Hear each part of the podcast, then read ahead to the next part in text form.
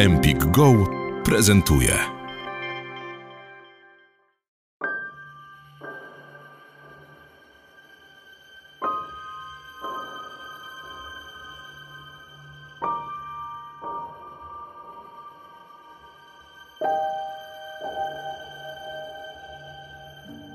Dzień dobry, dobry wieczór, w zależności od tego, kiedy się słyszymy. Nazywam się Monika Przyślakowska i jestem autorką podcastu Kryminalne Historie. Specjalnie dla Empik Go przygotowałam sześciodcinkową serię, która nazywa się W Martwym Punkcie. Dlaczego w Martwym Punkcie? Bo do dziś wszystkie te sprawy pozostają nierozwiązane i dalej stanowią tajemnicę. A zatem zapraszam do posłuchania dzisiejszej historii.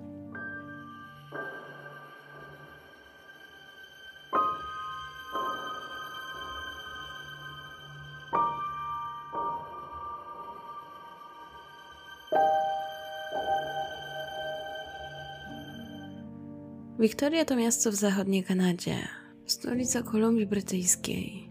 Jednocześnie jest to też miasto, które leży na wyspie Vancouver, a w 2011 roku liczba jego mieszkańców wynosiła około 80 tysięcy. To właśnie Wiktorii 2 listopada 1983 roku urodziła się Lindsay Buziak, i choć nazwisko może nam się wydawać brzmieć dosyć polsko, bo moglibyśmy je przeczytać jako buziak, to jednak nigdzie nie ma informacji o tym, że kobieta miała jakichś polskich przodków. Jej rodzicami byli Jeff i Evelyn. Miała też jedną siostrę Sarę. W 2008 roku miała 24 lata. Była początkującą i ambitną agentką nieruchomości. Jej kariera właśnie rozkwitała, rozwijała się zawodowo, ale nie żyła tylko pracą, bo była w szczęśliwym związku i miała wielu przyjaciół. Przez swoich bliskich była opisywana jako osoba troskliwa, ale też i popularna, bardzo otwarta, co sprawiało, że wokół niej było naprawdę wielu przyjaciół. W zasadzie pomysł na to, że będzie agentką nieruchomości, który także się tym zajmował. Oprócz tego, że była ambitna i wytrwała, to miała też do tego predyspozycję. Potrafiła sprzedać niemal wszystko, a to sprawiało, że jej kariera rozwijała się w bardzo szybkim tempie. Jak wspomniałam, była w szczęśliwym związku, w tym czasie spotykała się z Jasonem, z którym to snuła poważne plany na przyszłość, para była już zaręczona. Lindsay z Jasonem spotykała się od roku i w zasadzie doszło do tego tak, że gdy po kursie na agentkę nieruchomości zatrudniła się w firmie Remax, gdzie menadżerem była Shirley Zaylo, a jej synem właśnie Jason. I gdy Lindsay go tylko poznała, to od razu czuła, że to to. Z boku wyglądało to tak, jakby byli naprawdę szczęśliwi. Może dla niektórych to tempo mogło być dosyć szybkie, bo w zasadzie już po roku czekał na nich dom, który sprezentowała im mama Jasona. To jednak nie było też to takie ekspresowe tempo, raczej wyglądało tak, że po prostu sobie przypasowali i chcieli razem spędzić resztę życia. Dom, do którego mieli się wprowadzić, to był dom nad zatoką o wartości około 1,5 miliona dolarów. I choć kwota może wydawać się ogromna, to jednak dla rodziny Zilo nie było to jakimś problemem. Jako agenci nieruchomości raczej dobrze zarabiali. Ale choć siostra Lindsay twierdziła, że kobieta była szczęśliwa ze swoim partnerem, to jednak jej ojciec uważał już troszkę inaczej. Twierdził, że mężczyzna co prawda był oddany Lindsay, ale był zdecydowanie nadopiekuńczy, zazdrosny i to niepokoiło kobietę. Ale pomimo jakichś tam drobnych konfliktów, małych nieporozumień, raczej wydawało się, że para jest szczęśliwa i wkrótce rozpocznie kolejny etap w życiu. Nic też nie wskazywało na to, aby na przykład mieli zerwać zaręczyny. Jeśli chodzi o Jasona, to on również pracował w podobnej profesji co Lindsay, czyli zajmował się sprzedażą nieruchomości. I w tym zakresie działał od 2006 roku, kiedy to uzyskał licencję na wykonywanie tego zawodu. A rok później doszła do tego licencja na kogoś w rodzaju pośrednika, który pomagałby przy dostaniu kredytu hipotecznego. Z tego co wyczytałam, to w 2007 roku sprzedał trzy domy, natomiast w 2008 dwa domy. I nie była to jakaś ogromna liczba, wręcz odwrotnie. Dlatego też dużo osób podkreślało, że tak naprawdę to, że ma pieniądze, zawdzięcza swojej mamie. Krążyły też o nim takie opinie, że raczej jest bardzo leniwy i we wszystkim polega właśnie na swojej matce. Do tego wyczytałam, że w zasadzie to on nie lubił branży nieruchomości i może właśnie dlatego nie odnosił w niej sukcesu, czyli zupełnie przeciwnie niż Lindsay, dla której było to spełnienie marzeń. Tak czy siak w 2008 roku wydawało się, że Lindsay wiodła niemal idealne życie. Zaczęła spełniać swoje marzenia, realizując się w pracy, osiągając pierwsze sukcesy zawodowe, miała wielu przyjaciół, fajny związek. I wydawało się, że najlepsze jeszcze przed nią. Aż w końcu pod koniec stycznia wydarzyło się coś dziwnego. Na prywatny telefon Lindsay, z którego przeważnie nie odbierała służbowych telefonów, zadzwoniła potencjalna klientka.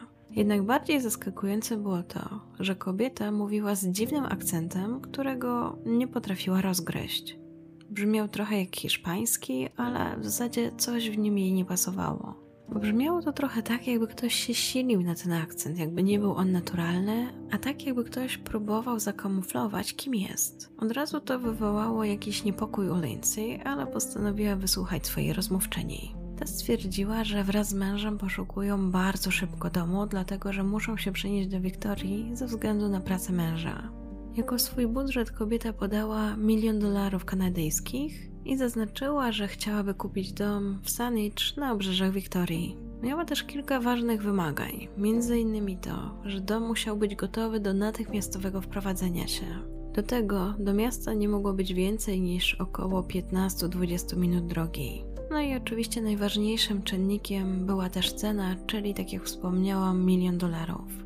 Lindsay wysłuchała wszystkiego, co mówiła jej kobieta, ale potem nie wiedziała, co dalej z tym zrobić. Miała wątpliwości. Powiedziała więc, że się zastanowi, że sprawdzi, czy są takie oferty i potem ponownie się skontaktuje. Oprócz tego dziwnego akcentu, wątpliwości u kobiety wzbudziło też to, że ktoś zadzwonił na jej prywatny numer. W firmie Remax pracowała od niedawna. Nie miała jeszcze zbyt wielu kontaktów i w zasadzie wcześniej nie zdarzyło jej się, aby ktoś z klientów kontaktował się z nią, dzwoniąc właśnie na ten prywatny numer. Oczywiście w trakcie rozmowy Lindsay nie wytrzymała i zapytała, skąd kobieta ma ten numer. A ta odpowiedziała, że od jej byłych klientów. Wskazała wtedy konkretne nazwisko i Lindsay postanowiła, że się z nimi skontaktuje.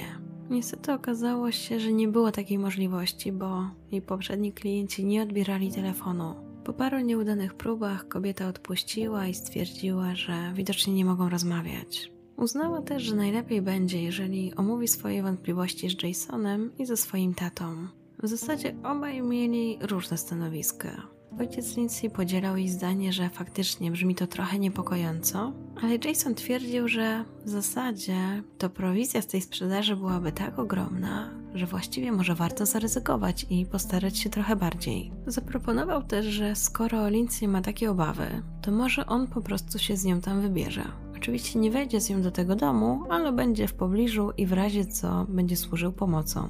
To na tyle uspokoiło kobietę, że w zasadzie stwierdziła, że warto zaryzykować i postanowiła, że faktycznie poszuka domu dla tej pary, potem się z nimi skontaktuje, a później pojedzie z Jasonem i być może właśnie zarobi sporą prowizję. Jako też młoda agentka nieruchomości na pewno chciała się wykazać, więc gdyby pozwoliła uciec z takiej okazji, pewnie później by żałowała.